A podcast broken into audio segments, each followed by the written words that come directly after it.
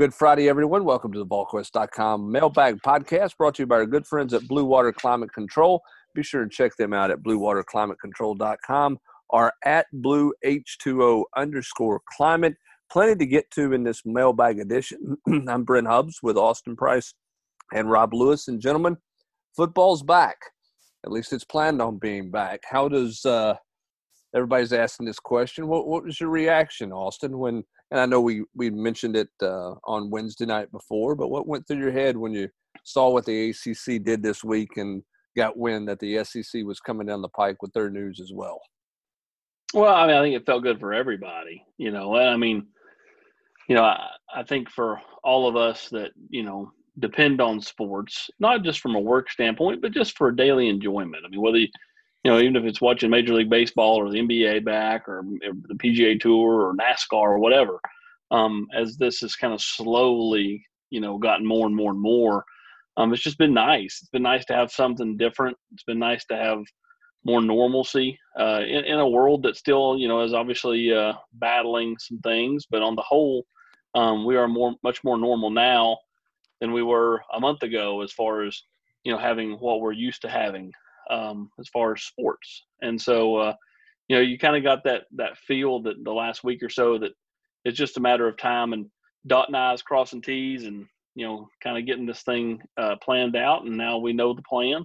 Now, I'll be interested to see what they do with the scheduling. Does is it as simple as adding your next two uh, cross division opponents, or what do they do there? And then then is it just as simple as laying it out, or do they, you know, kind of jumble up the schedule? And and you know all of a sudden the schedule looks vastly different. They're playing Florida in November and Vanderbilt in early October. Who knows? Yeah, I, I think Rob, the schedule has to be pretty vastly different. I don't think it's just a plug and play uh, of two teams because you got to put the open date in there as well because the the league has said there will be I did a like that by the way. There'll be a mid-season open date, you know, in there at some point. Uh, but the other thing too, I, I just think that look that the the athletic directors have to sign off on the schedule.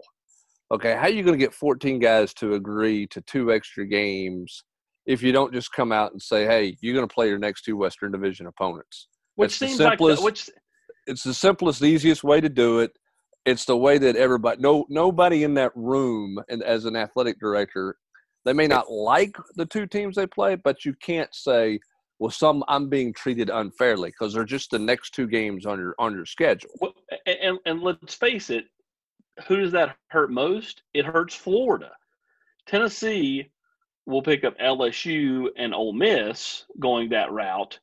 They already added Arkansas, and of course they have their permanent in Alabama. Georgia has their permanent in Auburn. They pick up Alabama this year, and then would add two weaklings in Arkansas and Mississippi State for 21 and 22. But Florida would have to play LSU, who's their permanent, would have to play Alabama and Texas A&M. There would be three three biggies, or so to speak, for Florida more so than Tennessee and Georgia, which would host two. It's good. Yeah, I mean, I just I think your point's a good one, Brent, about how the, the schedule is almost certainly going to have to look different. Um, when you talk about, you know, everybody's open date was not the same spot. Everybody, you know, some teams were playing a non-conference opponent this week you know one week, and some some teams are playing in conference opponents. I I, I think that it, it will be it, will look a lot different. Yep, and it'll be uh, interesting to see what the uh, computer spitballs out for what that schedule is going to look like. Um, but again, I, I, I just think it makes the most sense for for it to be the two Western. Uh, your next two on the rotator to, to dive in there, but maybe the league does something different. I don't know. I just I think that's the easiest thing to get all the athletic directors to agree on it. Yeah. So we'll see. Here, oh, here, here's my question to that though: is does that mean that you still would go right back to where you normally would be, and, and Ole Miss would come here next year, or does it mean that Texas A&M would come here, and it would bump the schedule up by two years? Not that it really matters, but I mean, I, I guess I'm intrigued to see how they do this. Do they kind of say, well, this is kind of an awkward year? You'll still have the same schedule you always were supposed to have going forward. Well, I, I think it I think it bumps it up two years um, because you've got to stay on your home and away schedules because you're going to have to have an even number of home conference games and an even number of away conference games. And so I, I think you would see um, you would see them just bump it up two years and continue on with that trend as opposed to jumping it up one year. Rob, you were, you were going to say? I was going to say, assuming we have a college football playoff, how does how is that going to impact things? Say say there's a two loss SEC team that you know pretty clearly looks like one of the best team in the country, and, and you know somebody in Big Twelve, you know, runs the table, or or you know the ACC, and, and that that that to me is going to be pretty fascinating. Well, and I think I, I think the other thing that's fascinating too is you know. This shows you how much the Power Five just doesn't deal with each other that you've got one league already announcing that they're going to play 11 games and the next league to announce says they're going to play 10 they're not even going to play the same number of games. I mean that, i mean you couldn't even as a group of five or five conferences you couldn't even sit down and say okay we're going to play 10 everybody's going to play 10 you know you got one saying and the big 12 may play 9 you know who, who knows what they're going to end up with. I, I think it's pretty fascinating that it's literally um, you know, it's like each individual conference is their own warlord, and you know, and they've got their own territory, and they're just going to do their own thing, and it, don't get on put, my lawn. You know what I mean? To to put it in wrestling terms, Hub, wrestling. This is back to the old days where there were territories, and you had like Jim Crockett Promotions, and then you had you know, you know, Smoky Mountain Wrestling, and uh, all, all these different areas. What the bloody crap are you talking about, AP? Is that back when? Trust the, me, there'll be some on the general quarters that know what I'm talking about. Hey, and how about Notre Dame saving their bacon and that well, uh, jumping into the ACC? I wonder how much financially they offered the ACC to be able to get in there and play all those. Well, they're splitting. Or, they're they're they're throwing in their NBC money. Yeah, see, I didn't I didn't pay attention to. Here's that. Here's an interesting theory that somebody threw at me that you know Swofford, the ACC commissioner, is on his way out. He's a he's announced his exit date or whatever the athletic director at Notre Dame may have interest in being the commissioner of the ACC, uh. and he's brokering a deal. Of course, they had to save their schedule anyway and put a schedule together, which was going to be impossible as an independent. But I think a big stroke for the ACC to get Notre Dame in uh, because it gives them certainly football credibility, which they desperately need in that league because basketball in that league is getting ready at some point in the coming years, rather sooner rather than later is going to be undergoing a major facelift in that conference. When you talk about Jim Boeheim, you talk about Roy Williams, you talk about Mike Krzyzewski, the faces of the ACC, Rob, they're not going to be there a whole lot longer. One would not think, and so yeah, the, AC, the ACC's got to have something more than Dabo Swinney. And so to get Notre Dame in there is a big stroke, uh, a big deal for them financially. Do we, do we think John Currie had anything to do with that? He was on a plane on the west coast and nobody knew where he was at the time that vote was taking place. All right let's go to ptsd ball as we get things started here tonight. I'm going to give you the first props here because he's accusing me of skipping his question anyway. So we're not going to skip it tonight uh, or, the, or this morning. Uh, do you like the Vols' chances how do you like the Vols' chances in baton rouge if it is lsu that's added? I, I don't like tennessee's chances. I don't think that's a great matchup for tennessee in well, Baton Rouge. I just think that I mean I think LSU is really good. I, think they're good. I think from a team standpoint, this is a much tougher game than Oklahoma. So replacing the Sooners with LSU is, is that would be a hurt to Tennessee. But like I've said all along, I do think in in this world that we live in now, where the stands will likely be either empty or twenty percent capacity, there's a much better chance for road teams to go into stadiums and win, which works against Tennessee when they play at Neyland. I mean, like they're not going to have that home crowd advantage, you know. So, eh, you know, I, I, think that I think it just makes it more. I guess better teams always going to rise in that in that instance, but it does allow, you know, teams to go on the road and I think have a chance to pull a, a stunner if they can get off to a quick hot start because that wave of the momentum of the crowd's not going to be there. It's a good point on the crowd. I hadn't really thought about that that way, but that that is an interesting point. It does neutralize the playing field uh, for for the road team because it's not. It's going to be a very different. Um, yeah, I mean, like when you go to Auburn, if you yeah. play them at night, if, playing them at night now with twenty percent fans is a huge win. Whereas playing them during the day, I mean, they're kind of used to that twenty percent fans during the day. All right, let's go to Logan Bartlett, who's got a question. What players in recruiting should we know for the 22 class? Realize you've done some videos with some. Who are some that could propel us to to could propel them to the top five? I don't know about all that, but but Austin, give me Virginia's got what two or three big time players up there, offensive lineman, running back, and then in the state of Tennessee, it's a better year. And and we'll oh, start this Tennessee. That's that's where this class is going to be. A large Gunner Givens in the state. Gunnar Givens in the state of Virginia is a big one. Um, the biggest one of them all is the kid that just transferred back to St. Benedict, Walter Nolan, who was from an Olive Branch, went to IMG, has come back and is now playing for Marlon Walls. And I think there's a couple other former Walls that are on the staff there at St. Benedict. Um, you know, in state though, you've got Isaiah Horton, Dallin Hayden, Ty Simpson, uh, you know, uh, Barion Brown, Jordan James. I mean, there's there's a plethora of uh, names in that 22 class. Then you go out of state into North Carolina. You've got Travis Shaw, obviously down in the state of Georgia. Tennessee's after some big timers. Bennett Christian's a kid that I think, you know, will make a decision in the very near future for one school, whether it's Tennessee or not. You know, looking like you know he's down to three. I think he does something probably, you know, sometime early fall, if not before then. So and um, obviously, he has tons of ties to Tennessee with. Yeah, he did. His mom cheered here. His dad played here. His dad, his granddad, did play at Penn State, which wasn't one of the three finalists. But uh, you know, uh, those are kind of the the 2022s that just off the top of my head. All right, let's go to volunteered 87. Any guesses on what happens to the game in Norman, assuming it's the 10 conference schedule as it is? Um, I'm assuming reschedule, but it doesn't seem like you'd play BYU and them or Pitt and them in the same year you know, Rob, I think that you got a contract for a home and home there. I think Oklahoma still comes to Knoxville in 24. I think Tennessee goes to Oklahoma, but it may be 26. The, yeah, it may 25. be 26, 27, somewhere out there when you get by some of the, some of those as you start to to build out that you know the season because Notre I mean Oklahoma's got Power Five games already scheduled in there for 25 and 26 too, so that may be a little bit later. Yeah, I mean, I think I think you'll. I mean, it's not just Tennessee and Oklahoma. I mean, this has happened all across college football. So, I mean, I, I think ads are going to be open to working with each other and salvaging, you know, these series, figuring out, you know, how to do it. Does that mean maybe one year your your out of conference schedule is a little bit, you know, heavier than you, you might want it to be? You know, perhaps. But I mean, these are unprecedented times, and I, I think they'll pre- preserve that series. But yeah, it could be a while. Yeah, I mean, Tennessee can Tennessee got the return trip to BYU. They got the Pittsburgh home and home after Nebraska, or after the, the the return or the well, it will be the first trip to Norman because it won't be a return. But after that, you've got Nebraska coming up on the schedule. I think in what 26 and 27 or 27 and 28. Um, gosh, let's not even talk in those terms. That's just depressing thinking about that far down the road.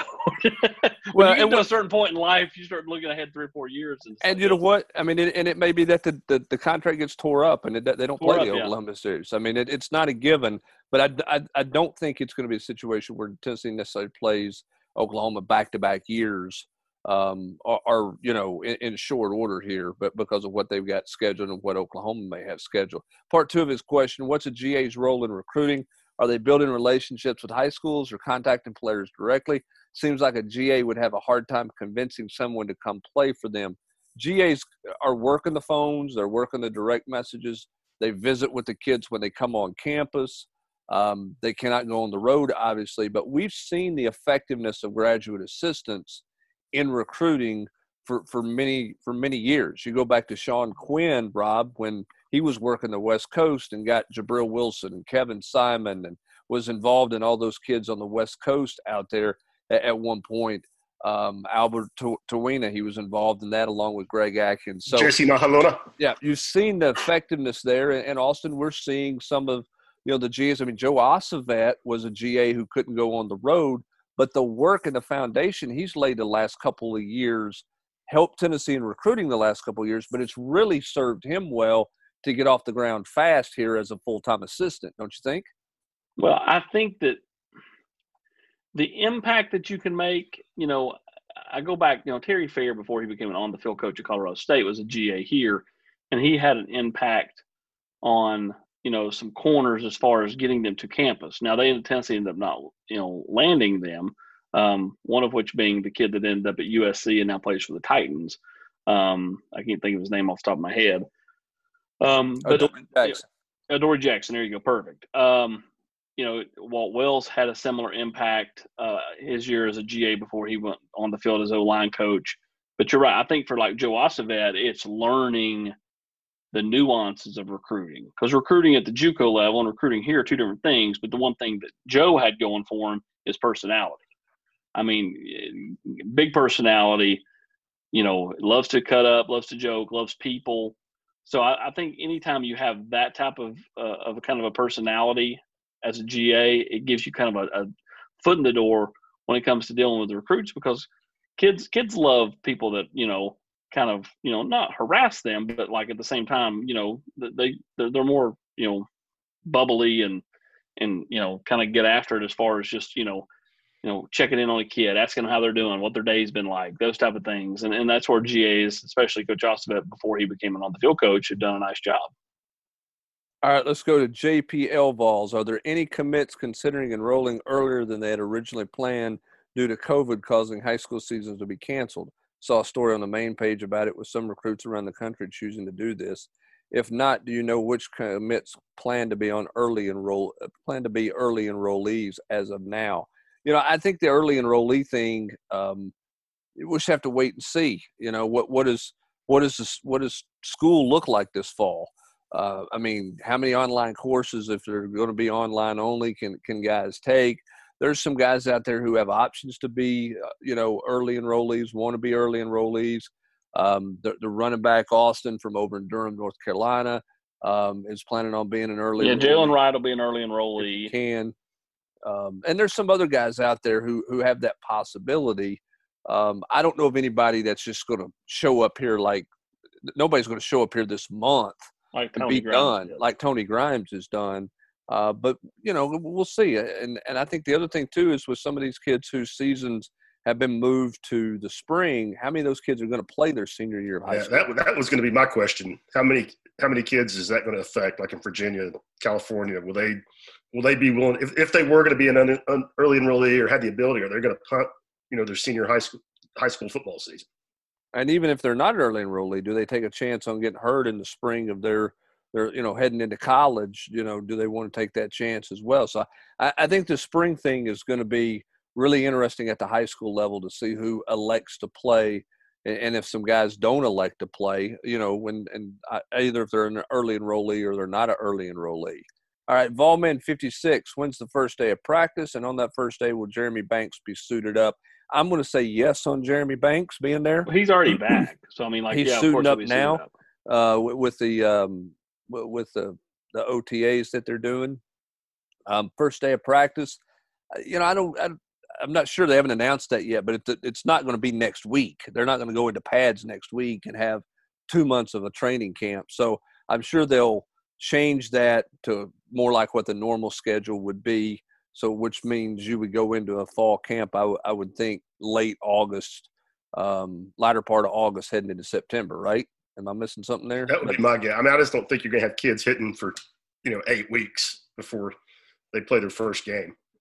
Yeah, I don't- would Right, ex- it extended my golf season by a few weeks. Yeah, uh, we'll see what course you can con your way on to play with that one that you got no business playing, but you get to play somehow. All right, Volcan wants to know from each of us, assuming a 10 game conference schedule, which we know as it is, uh, what record fits the continued improvement narrative for Jeremy Pruitt and company? And what Six are and your four or better. personal record predictions for this se- for a successful season? Yeah, Six I would, and I would four go or six, better. six and four, seven and three would be great. I mean, look, I mean, you're playing what four four top ten teams, most likely in Florida, Bama, Georgia, and LSU. So, and then I think Tennessee arguably would be favored in the other six. I told somebody the other day, or, or a couple of days ago, Rob, that I thought based off the ten game model, six wins is is is is, very much uh, a benchmark that Tennessee needs to try to get to because that means you have beaten the teams that you finally got over the hump on last year again. Yeah, I agree. Carolina, Missouri, Vanderbilt, and that means you've won Arkansas and you've won Ole Miss and you've won Kentucky. And then if you win anything else, then that's gravy. I agree. And then, then I mean, there's no shame in losing those four games to four programs that are that were clearly established by the time Jeremy got here. Next year, he'll have four, he'll have four full recruiting recruiting classes. This will truly be his, you know, his roster that he built and then I think you start looking to go toe to toe with those guys and at least win a couple or at yeah, least win I, one. And I think, and, and, of course, Jeremy Pruitt's not on the hot seat at all, but I, I think because of this schedule, because of where everybody's at financially, I think a lot of coaches get a mulligan this year. Okay, I, Agreed. I mean, you know, I, I mean, Will Muschamp's buyout's what thirteen million. Yeah. They're not, they're not I think, firing him. I think right they now. get a mulligan as long as there's as long as the team don't quit on him. Well, yeah, I mean, they go one and nine or something like that. Yeah, yeah, yeah. Different deal. Even but, like, I mean, like if you're if you're Muschamp though, you can't go three and seven.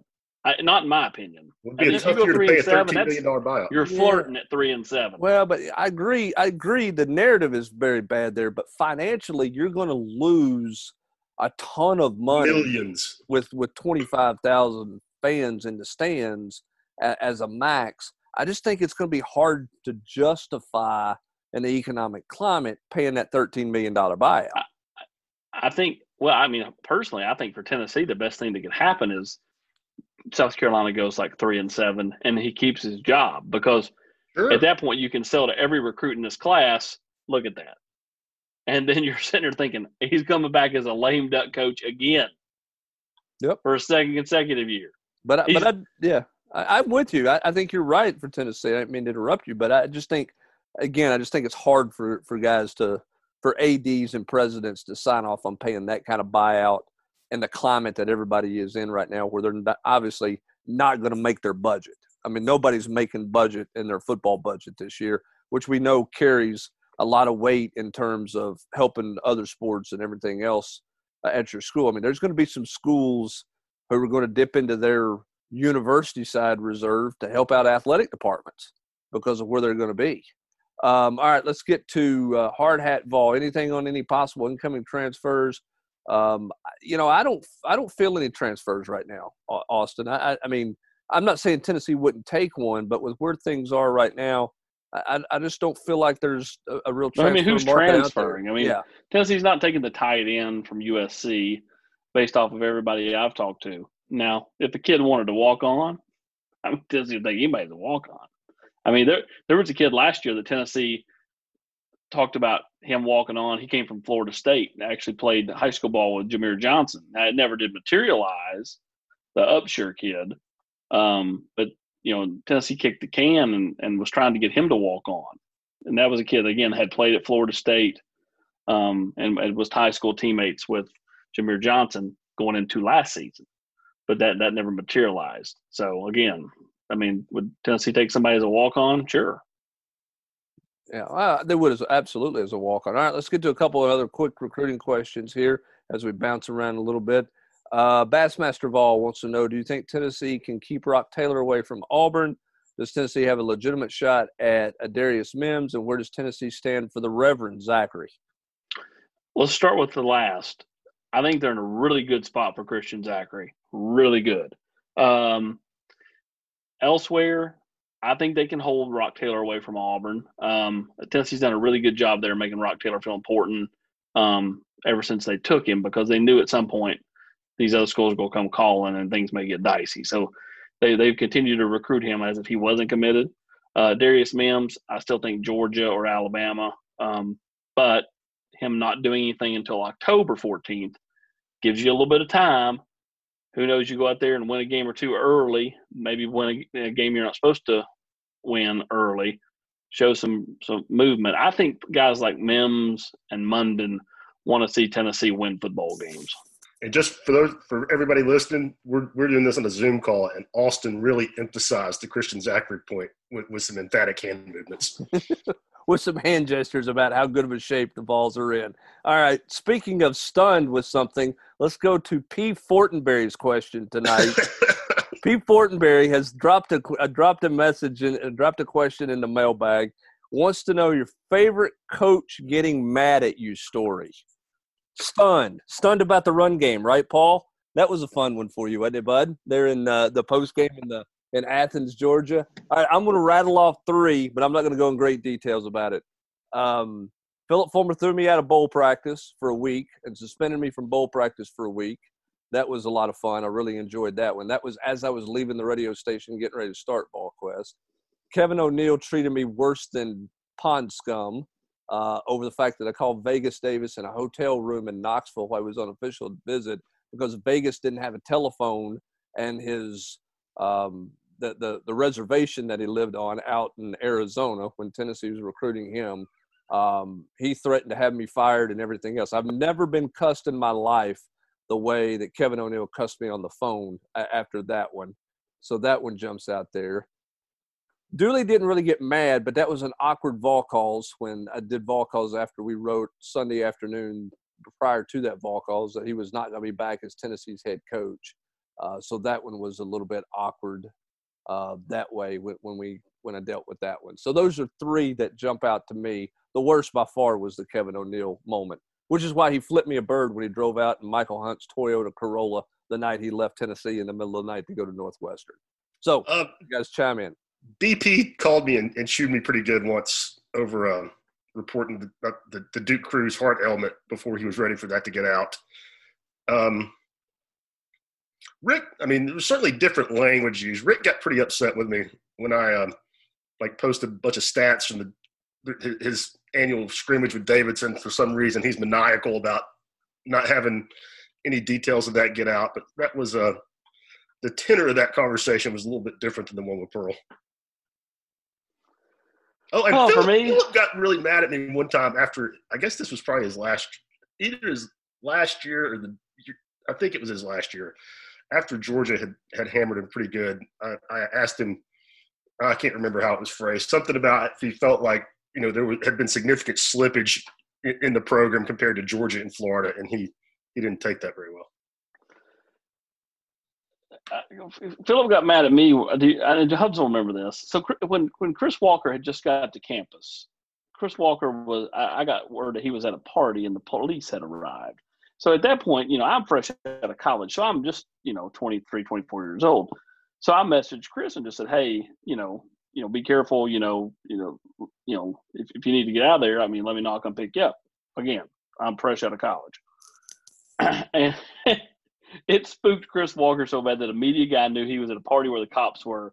He he he called. Uh, I think it was Gerald Harrison, right, Hubs? And uh, the next day, uh, Hubs calls me and he goes, uh, and so like I laugh about that now. Um, let's see. Jeremy got mad. He got mad because I asked him if he, if he was if, if Chris Weinke was on his way after he'd fired Robert Gillespie because at that point uh, again, this tells you how far Coach Pruitt has come. At that point, Coach Pruitt had only ever talked to media guys about recruiting stuff. He had never talked to him about team things. So, like he and I had talked a bunch the first month and a half on the job about recruiting stuff, but he had never talked team. And so when I asked him a team question, it just like floored him. Like he got so mad about that. And then now, like you know, again, it's it's common nature. But again, it just shows you how far he's come along the way. There's probably been one or two other times where some assistant coaches gotten pissy about things, but nothing major. All right, so let's go to Cleveland. Um, two four two eight five four. Considering everything that's happened for the Vols, uh, has that has to happen for the Vols to finish seven and five. What's the biggest must happen that you can see for that to come to fruition? Tennessee's got to have good, great quarterback play if they're going to win seven games. Rob, they they've got to have good quarterback play. That's I mean, there be, are other things, but that's the biggest thing to me. No question, no question. I mean, if they're going to beat, I mean, right now maybe not Florida so much, but beating Georgia, Alabama, or LSU, those would be significant upsets. I mean, those would be kind of you know program building wins for a third year head coach. So, and you're not going to you're you're not beating any of those four teams without Jarrett Guarantano playing out of his mind. All right, Chat Town Vol wants to know what position does Zion, I guess he's talking about Zion Williamson, play if he were to play football? Oh, he's a bigger Julius Peppers, I think. If he can stay healthy, he's coming off the edge, playing defensive end. That's what that's what I think. Versus tight end. I think he wreak much more havoc as a defensive end. All right, I don't disagree with that one. Smoke you man, fifteen. What's T Hodge doing to impress early? And is Tank McCollough locked in as a starting spot? I, Rob, I like Tank McCollough as a starting safety. I think he did enough last year to be one of Tennessee's two safeties. Um, I, I, just like the way he plays. So I'm a Tank McCollough guy. As for T. Hodge, I think it's just his attentiveness. I think it's the maturity he's shown since he's been here. That's not a knock on other guys, but I think his his maturity level and attentiveness to everything has been something that's got everybody's attention. Now, the proof will come when they put on pads, but I think his mentality has pleased everyone to this point. And probably a reflection of the program he came from. Yep, probably is. Year-round attention to detail is yeah, situation is a big deal. All right, Navy guy forty four. If Cade doesn't get his waiver, what does the game one offensive line look like? Who is the sixth man? Good question there. Look, you got Brandon Kennedy, you got Trey Smith, you got the two tackles and Darnell Wright and, and Wanya Morris. Who's that fifth guy?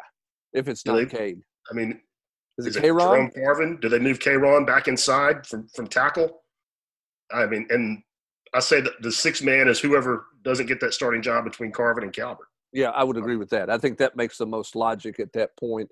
Um, I don't think they slide Darnell Wright into guard, but that might be something they look at between him and K'Rojhn Calbert if there's a better fit there to getting uh, the, your best five on the field. And finally, here we'll um, get to this last question. Which SEC coach or coaches were throwing things when they realized it was an SEC only schedule and they had no easy games on their schedule? Which which coach shook their I'd head? Say Will, I'd say Will Muschamp is less than pleased. It, you know, even though you know we, we covered that earlier, he, we think he gets a mulligan this year. But if he could have somehow cobbled together a you know six, seven, eight win season, I think that would have helped him tremendously. And now, you know, if they have a winning record, I think it's a shocker. And I don't even know what I don't even know what their ten game schedule looks like. Yeah, I think Dan Mullen probably wasn't elated because he probably thought that his team had a shot. You know, and, and they still do, but they would have to do. I mean look, even Florida trading trading te- Texas A&M for Florida State or trading Florida State to Texas A&M, that's not a good trade with with Florida State having a new, even though that's a name deal. Uh, so I would say Florida's not enamored with the ten game schedule they're going to get right now. You know, for Sam Pittman and Drinkwitz, I mean, it's going to be harder for those guys to get their first win at some point, but they're they're probably safe and pretty steady with, with all that. The happiest guy was Nick Saban because he's been wanting to play conference only games for what Rob four or five years now. He talks about it a lot. So that that's that's a big deal for him. So you know we'll see what the schedule looks like. There'll be a lot of coaches not happy, don't you think, when the schedule comes out? Because oh, I mean, there's just. Totally. I mean, everybody's going to play a gauntlet of games, and so somebody's going to be talking about how their gauntlet's unfair compared to somebody else's gauntlet, even though everybody's playing, you know, ten out of eleven weeks uh, uh, in in conference only play, which will be um, something like we've never seen before. So uh, I think it's going to be fascinating to watch, um, and we just hope that we certainly get to that point in September as uh, we've got a plan to play football here uh, in the coming weeks. All right, that's going to do it for this edition of the Mailbag Podcast. I want to remind you about our good friends at Blue Water Climate Control. One of the smartest things you can do to get your home ready for some high heat and humidity is to get Blue Water Climate Control 79.99 trouble-free tune-up. This tune up comes with two unheard of guarantees. First, they know that if you don't have a thorough, detailed tune up on your air conditioning, you're going to waste a lot of money on your energy bills. So if they tune up your home system and you don't save at least $100 off this summer's utility bills, they're going to refund you your $79.99 for the tune up.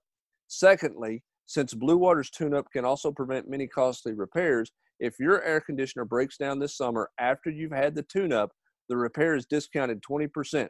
It's easier than ever to make an appointment. Go to bluewaterclimatecontrol.com, select book online, choose the date and time slot that works best for you. You can also book repair appointments and AC replacement estimates. Or as always, just give them a call at 865 299 2290 for all your air conditioning needs. It's Blue Water Climate Control. Check them out on Twitter at blue H2O underscore climate. For Austin Price and Rob Lewis, I'm Brent Hubbs. Thanks for joining us for this mailbag podcast and have a great rest of your weekend, everybody.